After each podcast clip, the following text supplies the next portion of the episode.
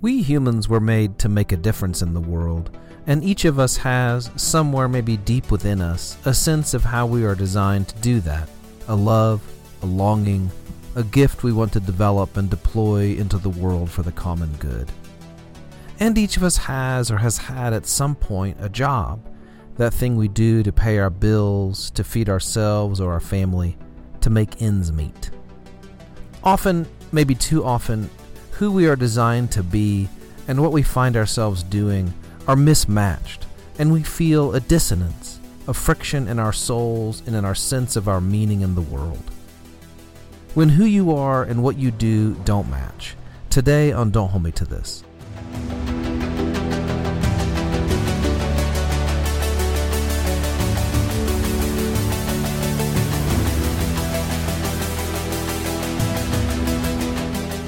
I was thinking over the last week that we often uh, construe the course of our life as a journey mm-hmm. with a starting point and some kind of discernible destination.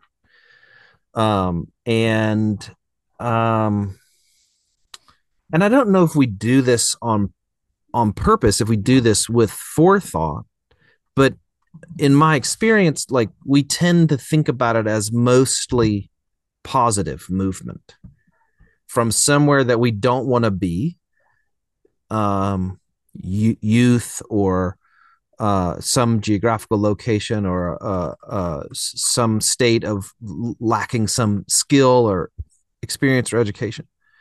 And then we starting we, salary. Yeah that's right. Yeah maybe it's mostly that. Mostly not making enough money. Um, mm-hmm. and then we imagine a kind of steady climb in positive movement toward that thing that feels like a um feels like a, a positive move away from the place where we started whatever that place is i wonder if that used to be true uh, I think that's kind of the like anytime I think about the 1950s, that's the way I imagine people. You know, they work for one company at an entry level position when they just graduate from college or they just finish high school and trade school. And they're at that place for 50 years amassing really wonderful skills and experiences and knowledge and a great retirement account. And then and then they have this great send off from this community that they've been a part of for the better part of 50 years. And then they do whatever they want to do in retirement and um and i think that my life has been a journey but not that kind. And I don't know I don't know exactly what to do with the expectations, maybe kind of unknown expectations. Mm-hmm. That it was maybe not going to look exactly like that, but it was going to at least map to it to a degree. And my sense from your piece is that lurking in the background is that kind of like mythology of individual progress from a lesser state to a greater state. Mm-hmm. That maybe is in some way lurking behind all of our stories, all of our all of our senses of ourself and all of our um, expectations for the future and all of our moments of disappointment um, in some way have that specter of individual progress through a journey, but always to onto a better thing. Um, and I just wonder. Well, I mean, I think I first I wonder what it's like. I was going to say what it's like to have come to a cul-de-sac, but that that's only it that's only a fit metaphor if we allow for the mythology of like individual positive progress to kind of be in charge right?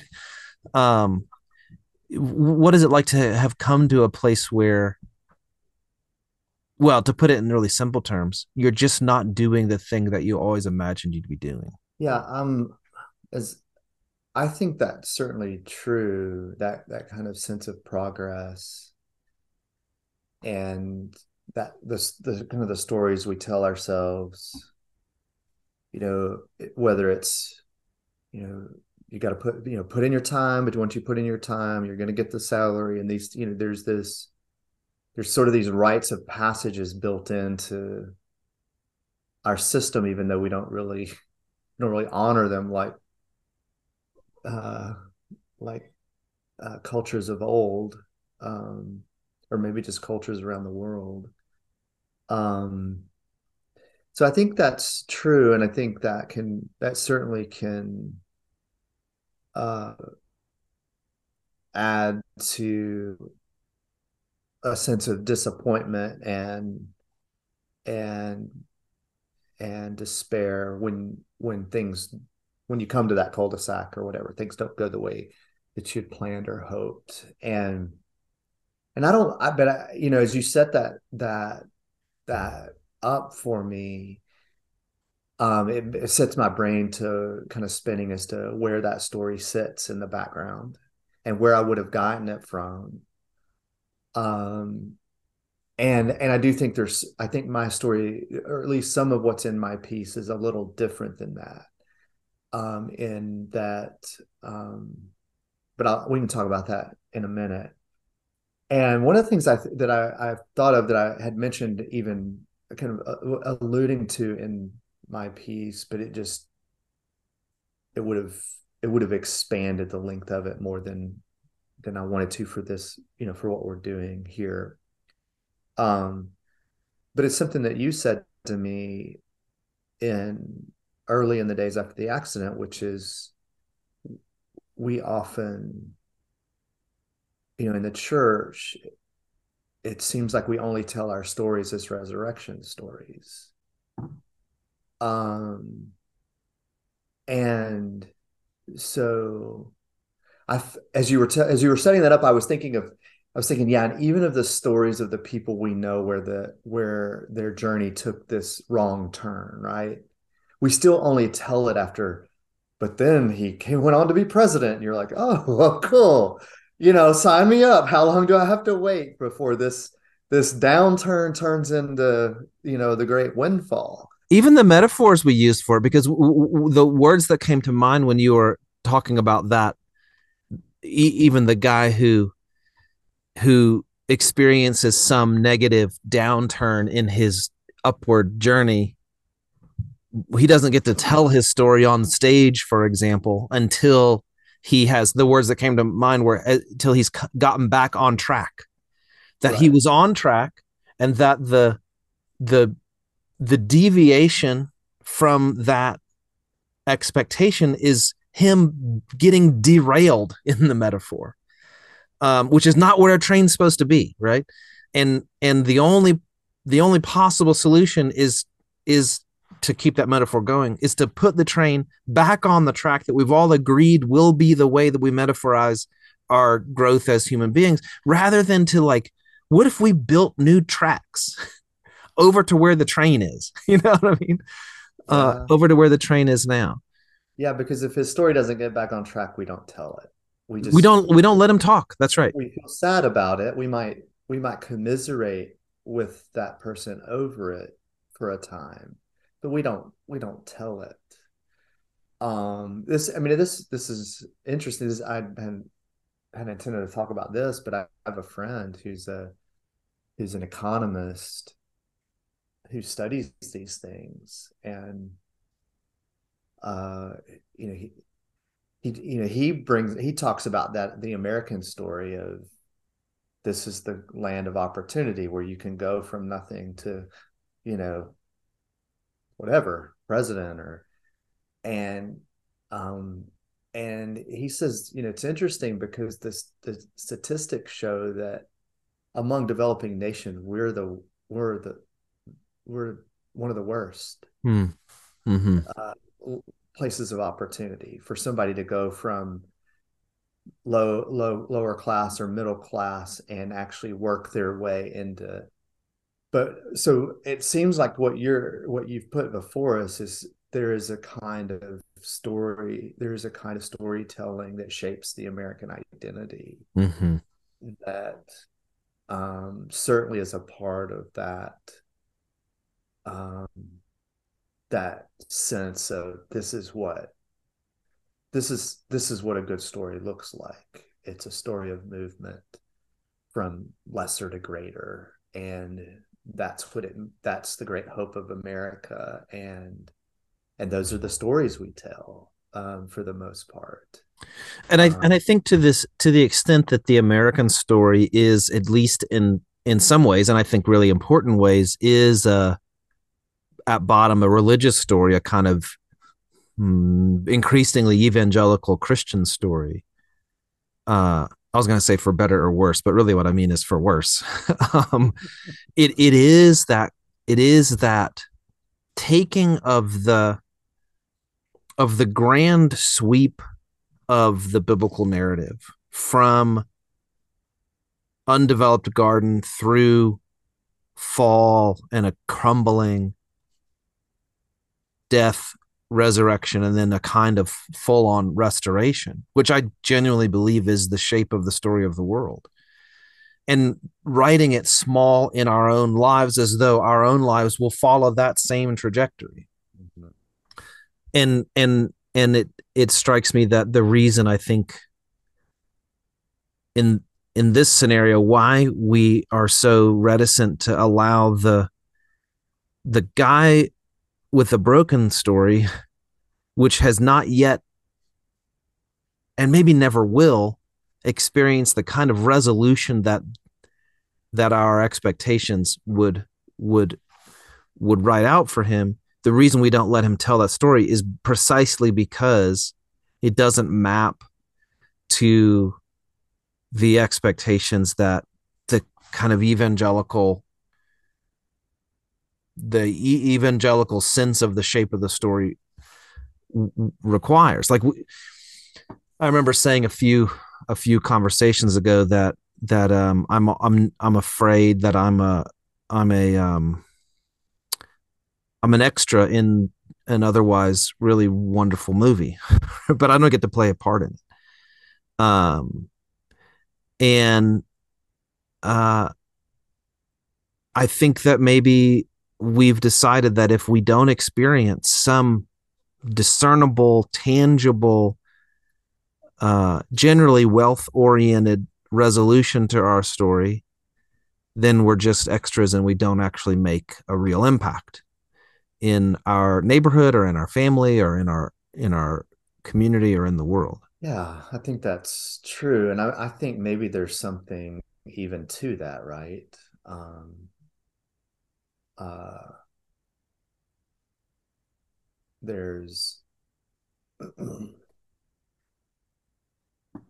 so there's a couple things that that kind of contradict each other in in my mind. One is um we were you know the biblical story is is one that says we were meant to play a part and that part was certainly to would would bring glory. It would yeah. it yeah. would it would bring flourishing and wholeness and and um and it would it would it would redound back to us in our own goodness and our own sense of place in the world right right and so so to to be an extra in that story is i guess better than nothing but it's sure I, it, it's still, but to have a speaking part seems like that's better than being an extra, right? It right. seems like there's something in our humanity that longs to have a role, right,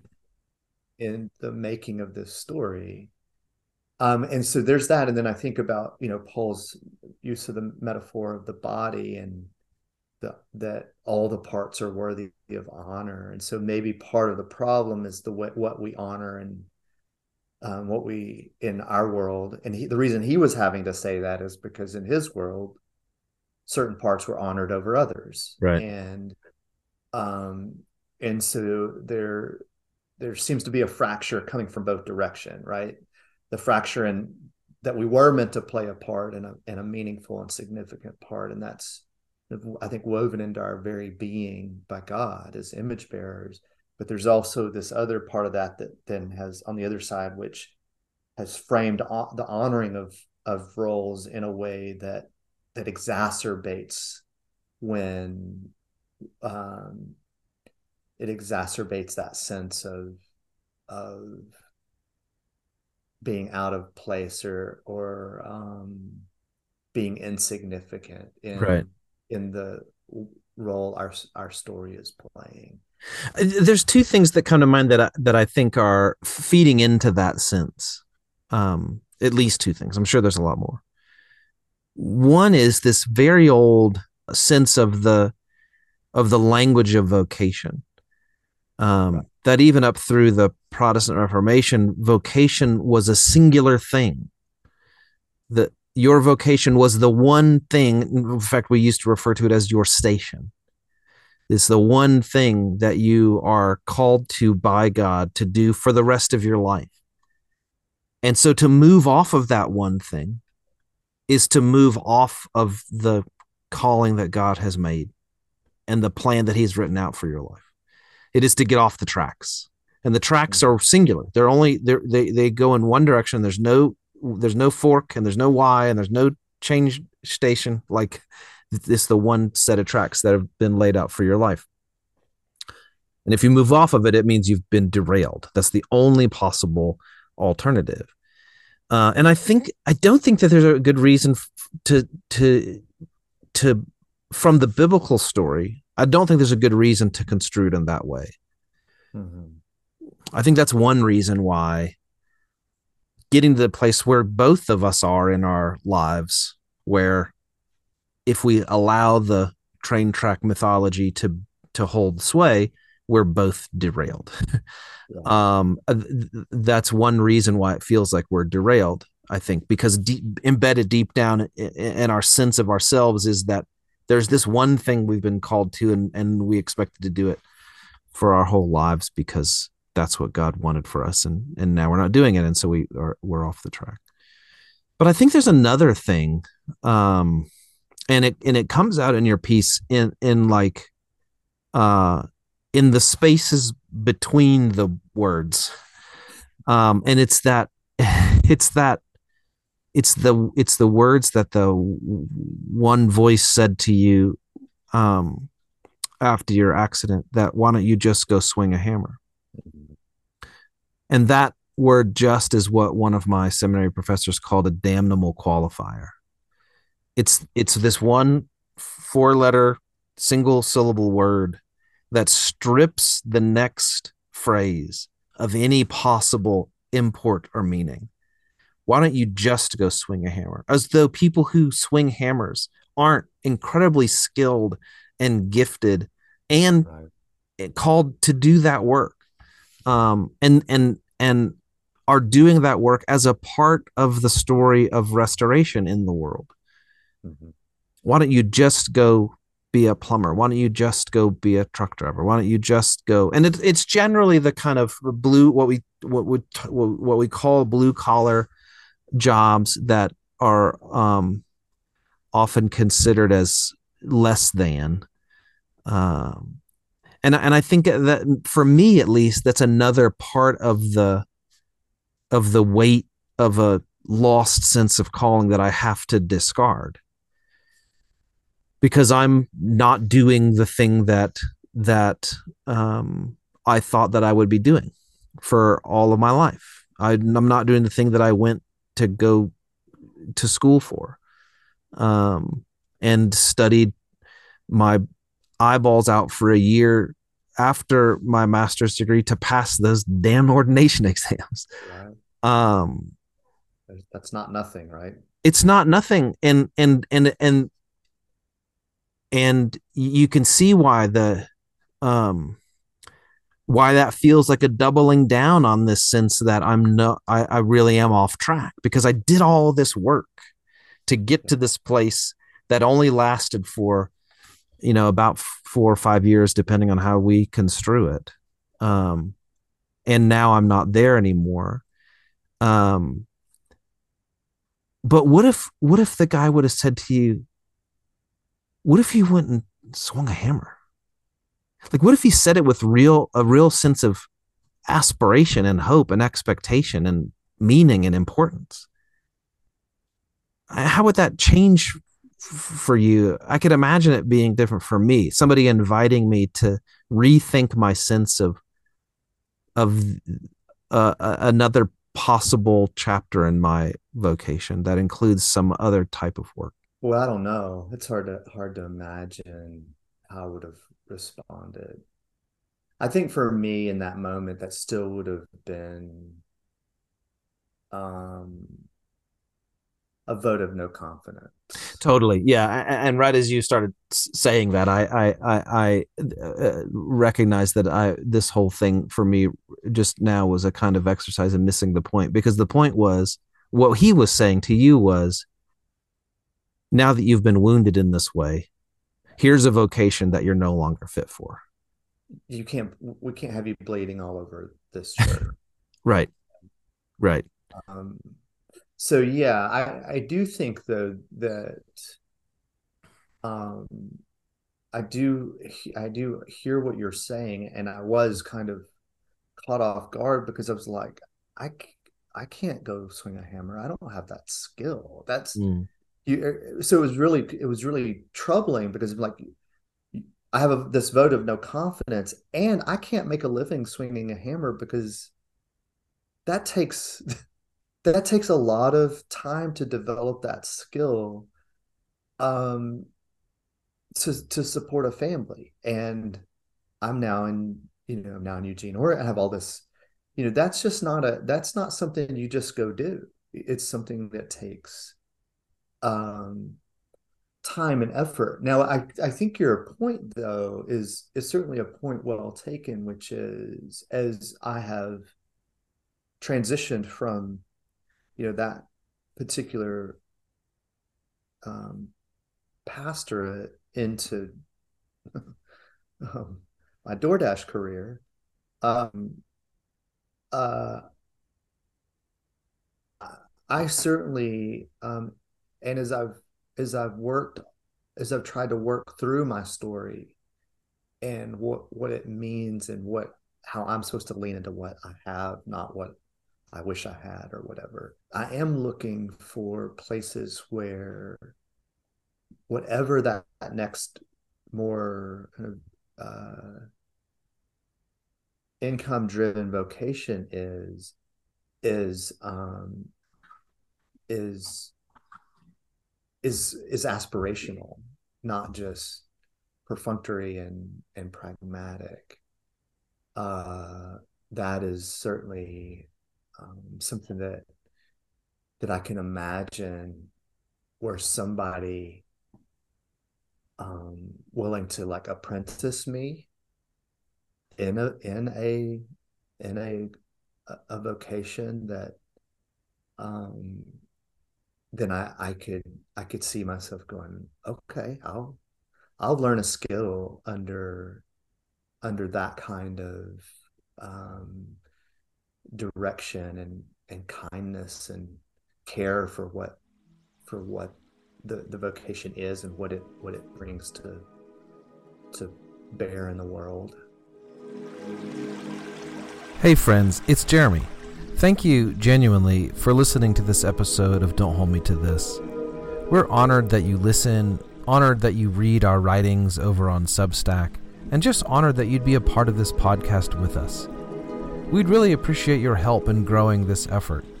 You can do that by sharing with your friends our episodes on YouTube or Spotify, and by clicking the like button, subscribing, following, and leaving a comment, even if just to say, Kevin was here. It will all really help us out. Also, sign up for our written pieces at dontholdmetothis.substack.com. Okay, thanks a ton, and back to the conversation.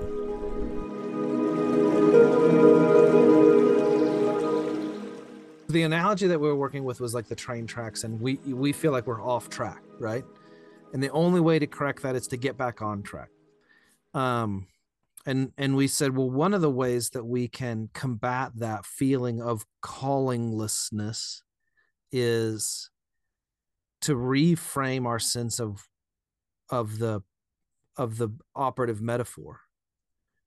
Um maybe maybe my problem is that I've looked at a very narrow imagination of what it means to be a pastor and and when I felt called to be a pastor that's that's all that my mind could imagine was being a pastor within an institutional setting. And when I'm when I wasn't that anymore, it felt like now I'm off track. And maybe one intervention for the way I feel about that is to reimagine what it means to be called and that thing to which I was called. Um, another another thing was to um, revisit our sense of the value of other work, the cosmic, restorative uh, value of the work of swinging a hammer, of resetting a toilet, of making a chair, of fixing a stoplight, of writing a parking citation,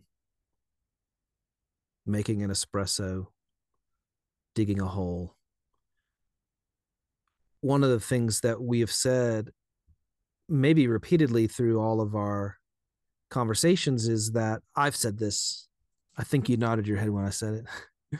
what I say to the people that I'm meeting with as a uh, in a pastoral counseling capacity, whatever their job is, I say to them that what they're doing is what God is doing in and through them for the life of the world. I genuinely believe that their their work, the thing that they do every day with their hands or with their mind is a part of God's activity of restoring the world, um, bringing it to that that garden city that we all had envisioned in the beginning and right. um and i think it's easy i think it's easy to imagine how we're doing that as pastors because our vocation is talked about in the bible preaching and counseling and teaching and all that sort of stuff.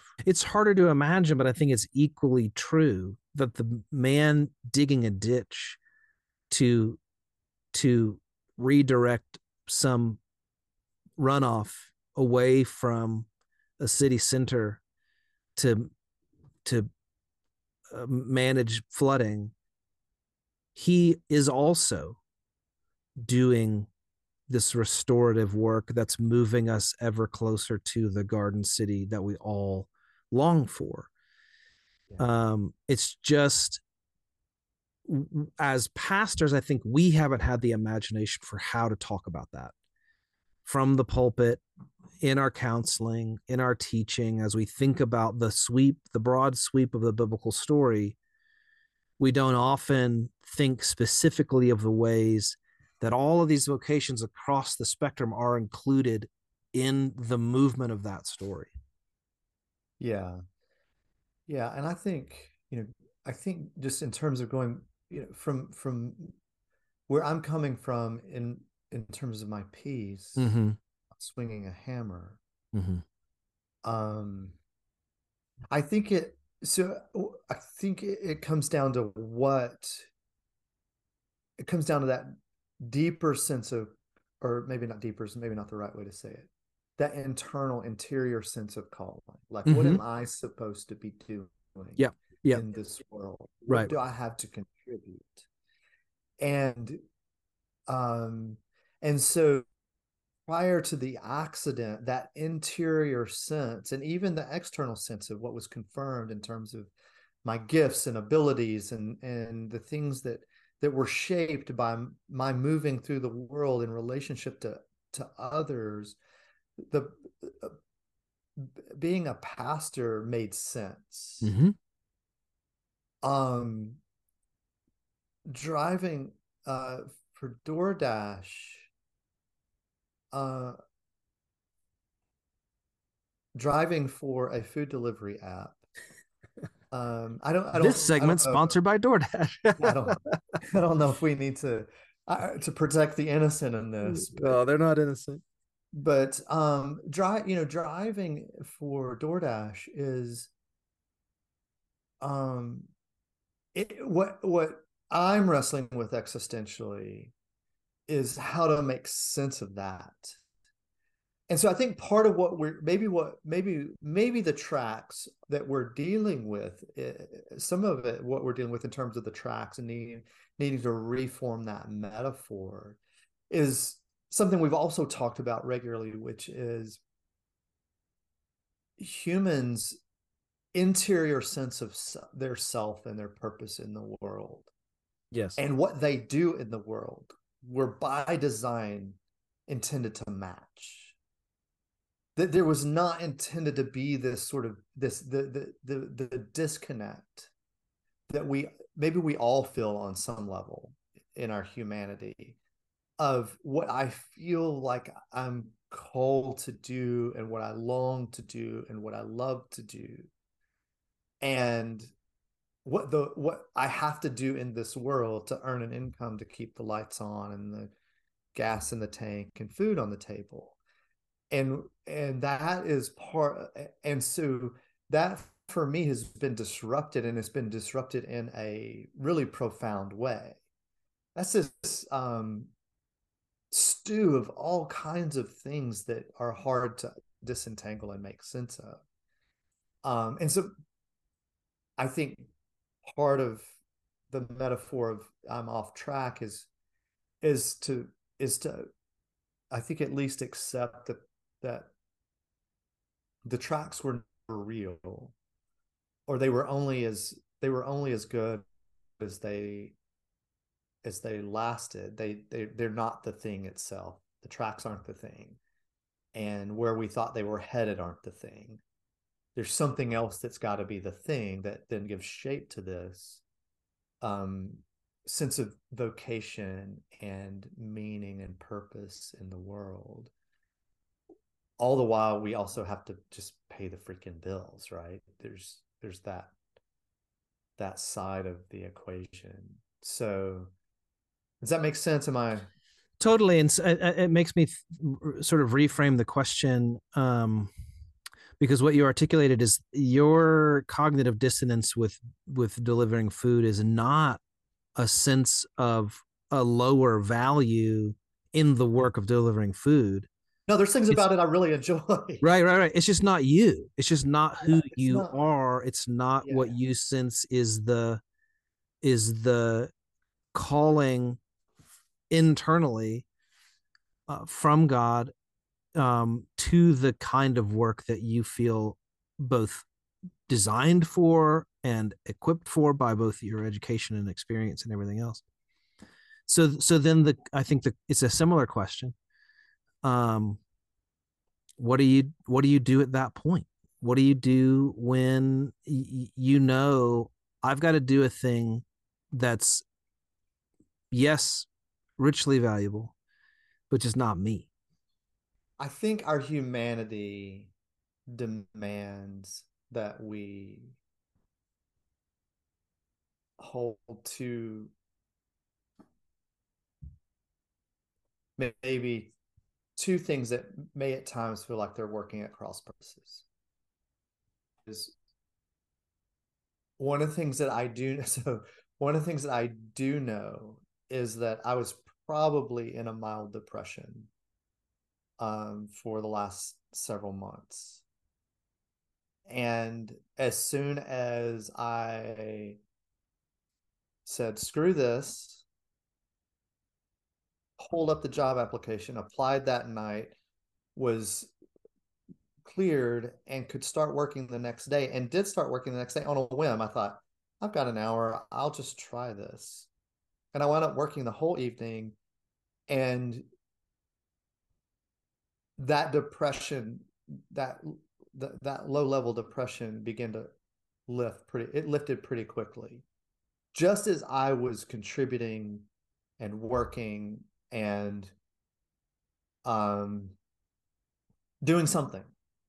So there's there, there there's a there's a real there's humanity in our labors whatever they are and they and and that needs to be brought into the story um and then i think the other thing is we have to also hold out a bit of resistance to what the world is telling us the story that the world is telling us.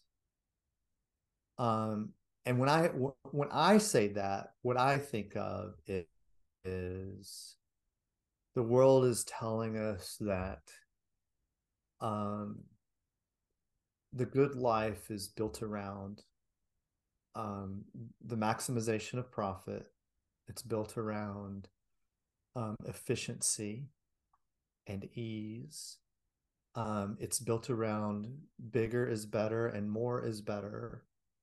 Um, and I really, as an American, I have the privilege, I have certain privileges of imagining leaning into my sense of calling also as my vocation. And and what I would say to that, you know, we this was you know going through the you know Allender training, Dan Allender's training on. They talk about vocation. One of the things that no, this is actually from uh, um, Adam Young. Adam Young, is that right? Therapist in Colorado. He says, um, and he's drawing from Allender's teaching as well. But he says, it if you're able, then if you live in a situation where this is actually a possibility, then you we all should pursue our vocations matching as closely as possible that interior sense of this is who I am, this is what I love, this is what I enjoy, this is not only do I have the skill at this, but this brings life to my soul when I do it. I'm even willing to suffer through the the stuff that I don't like about it because I enjoy this. Um and so those are the two the two aspects of it that I think that come to mind when you when you ask the question the way you did is um one there's our humanity is brought to life in the in the very contribution that we offer in whatever work it is. And if wherever we're able and to whatever degree even if it's eking out you know um in in a kind of resistance to the machine of the world we live in resistance to that to do those those things even the ones that don't really match our interior sense of calling.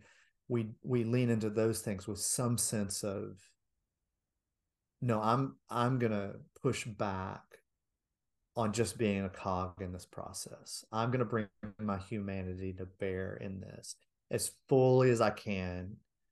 Um and and then I think look for ways to to maybe you know if if it's at all possible find the places where find an, other places that where those things are are valued and brought to life. Um uh if that you know if that means shifting jobs or what you do outside of your you know your job your actual income earning job um, living in such a way that you're you're you're making room for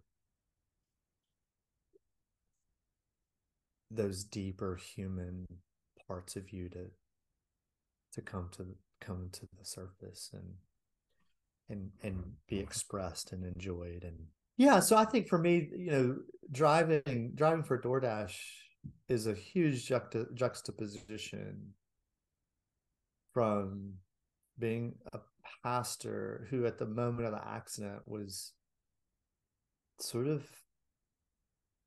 about as buoyant as I've ever been in my life about what I was doing and where it was going.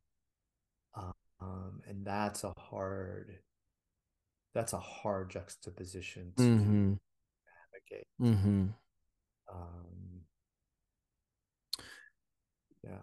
There's um, there's a a perennial temptation, I think. Although I don't know that we often construe it as a temptation.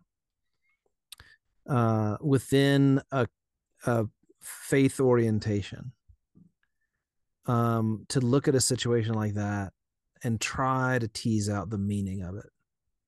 Why, when you were the most buoyant uh, that you maybe you've ever been in your pastoral work, would God pull the rug out from underneath you? And uh, I'm not, I'm not asking you to to um, discern some meaning in part because I I um there's like uh, uh there is some level to which seeking a silver lining ends up being a, a kind of form of spiritual abuse. Um like this is bad, but you got to figure out some way to talk good about it. Um and I and I, I think that's terrible. I really think it's terrible. I think of uh um I have this like weird like rhythm of revisiting um, 90s music all the time. The 90s music that I grew up on. Um, there's an NPR story that I heard a number of years ago that says the reason why you think th- the music that you listened to when you were uh, between like 15 and 19 is the best music ever made is because of the way your brain was developing at the time. Um, and so 90s music is the best music ever made because of the way my brain was developing at the time. Um, but there's this wonderful line in a Counting Crows song where Adam Duritz says, um, "Hey, Mister, if you're going to walk on water, could you toss a line my way?"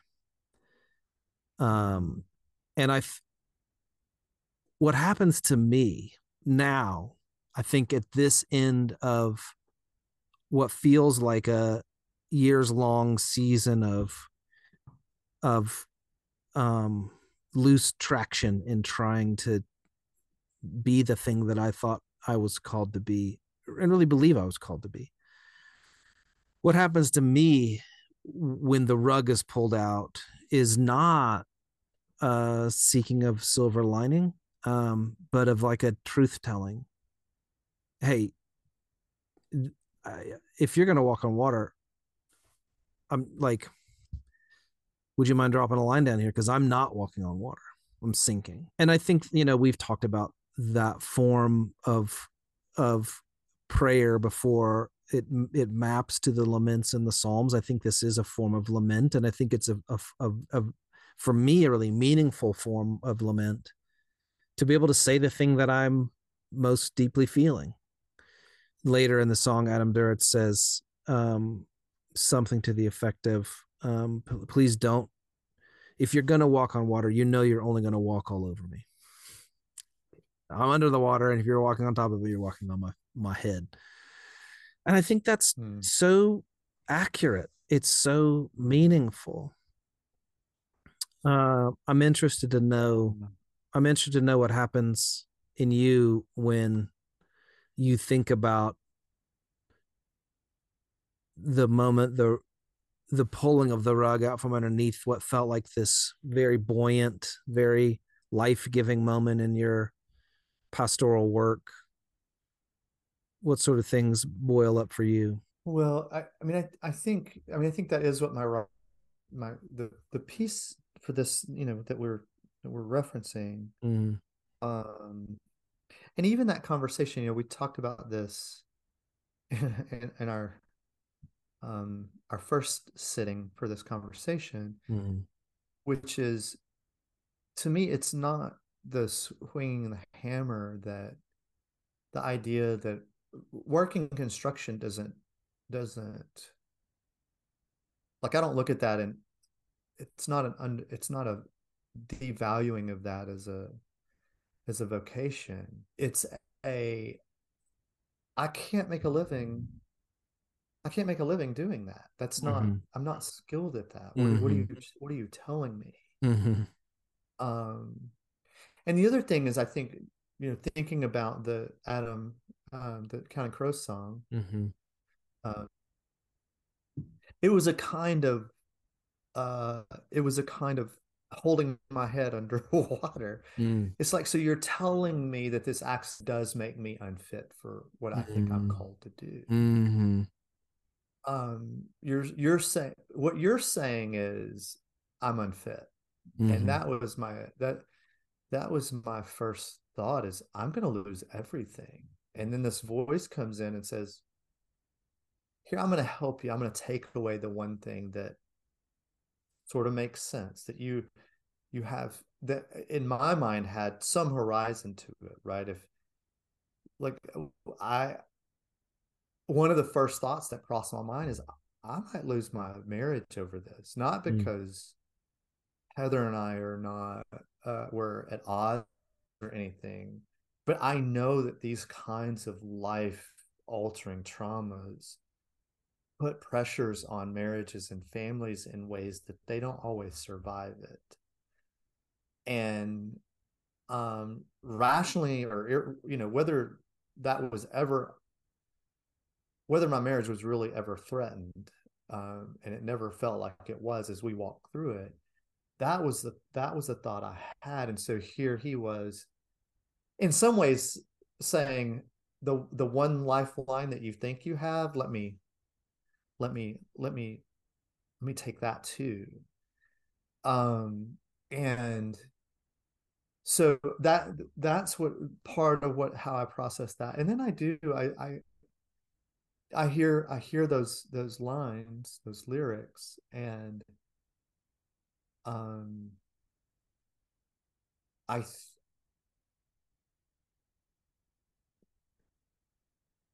the the the reason i'm still a christian i if i can say something like that if that's something that i can actually know or measure or whatever um is because i think jesus not only invites but he models asking those very kinds of questions. Um i think if if we're going to take him seriously and not just completely you know sort of hermeneutic our way out of out of the moment when jesus is on the cross or, or in the garden and he says god could you do this any other way? I don't i don't want i don't want to go through this. Um and when he when he cries out my god my god why have you forsaken me? Um you know i i i i firmly believe that that was an honest um question hmm from the lips of of jesus. And so uh i i think that in as much as my piece is getting at that same kind of wrestling with the dissonance of this journey of faith that we're all on and we all feel those dissonances um then the reason the reason i could even put that that piece out into the space out into the world. You know i could write it and think it but for the only reason i can put it out out there is because i'm i'm convinced that that jesus invites it and and models it for us um and so we don't have to i i think that means we don't have to we don't have to be okay with it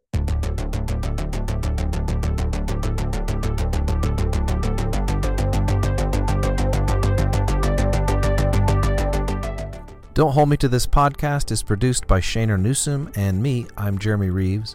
A big way you can support our work is by sharing this with your friends. And if you can't do that, force it on your family. Music this week is by Alexander Koltsov, The Turquoise Moon, and Gerardo Garcia Jr. Like the podcast, subscribe, and follow on whatever platform you are on. You can find out more, do some more reading, get in touch, and subscribe to our writings at dontholdmetothis.substack.com. No apostrophe.